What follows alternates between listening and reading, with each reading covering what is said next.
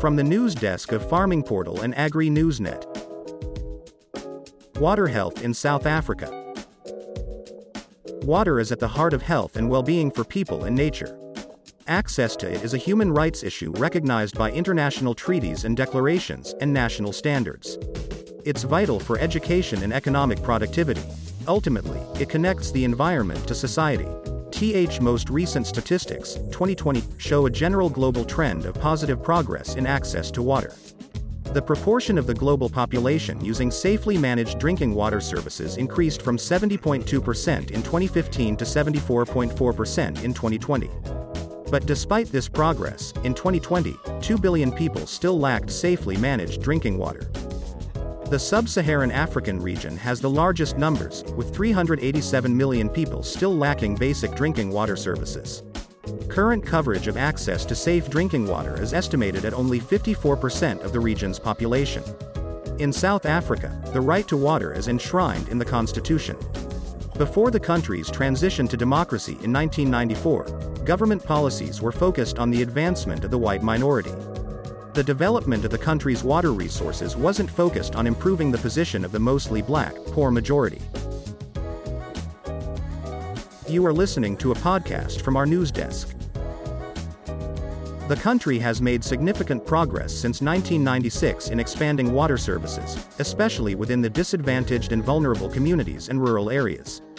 But inequality in access to basic services is still a reality. Progress with water supply and sanitation service delivery has been slow and, in some instances, it's deteriorating. Water is a critical resource. Its provision should be seen as an enabler that facilitates socio-economic development. Water infrastructure needs to be suitably maintained and upgraded to ensure water access and reliable supply to guarantee water security.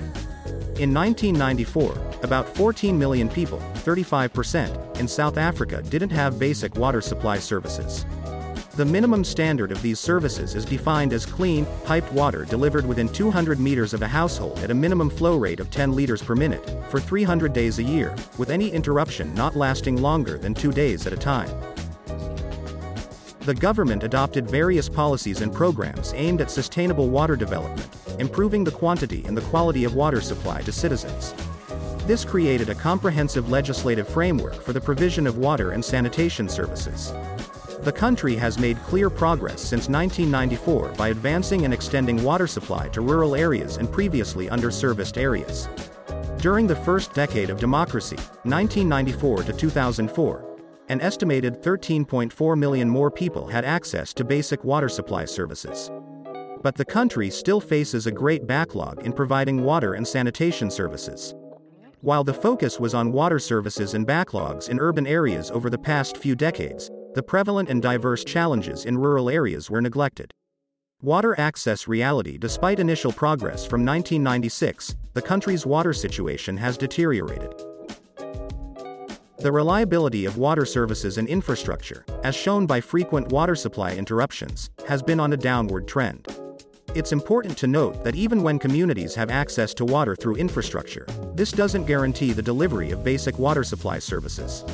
Households with access to clean water gradually increasing from sixty-seven percent in nineteen ninety-three to an estimated eighty-five percent in twenty fifteen and ninety-six percent in twenty eighteen. On the other hand, the portion of households with reliable and safe water supply services, such as having clean water sources not too far from their household, decreased sixty-four percent in twenty eighteen. The deterioration of the country's water infrastructure and actual delivery of reliable and safe water supply can be attributed to underinvestment in infrastructure maintenance and delays in the renewal of old infrastructure. Other contributing factors include poor management, limited budgets, poor revenue management by local municipalities, misappropriation of funds, lack of capacity or necessary technical skills related to water services and sanitation operation and maintenance. South Africa is thus facing the stark reality of a third of all its water infrastructure not being fully operational. This places it against the global trend of making positive progress. South Africa needs to move away from simply constructing water supply systems to ensuring that basic levels of service are provided to all.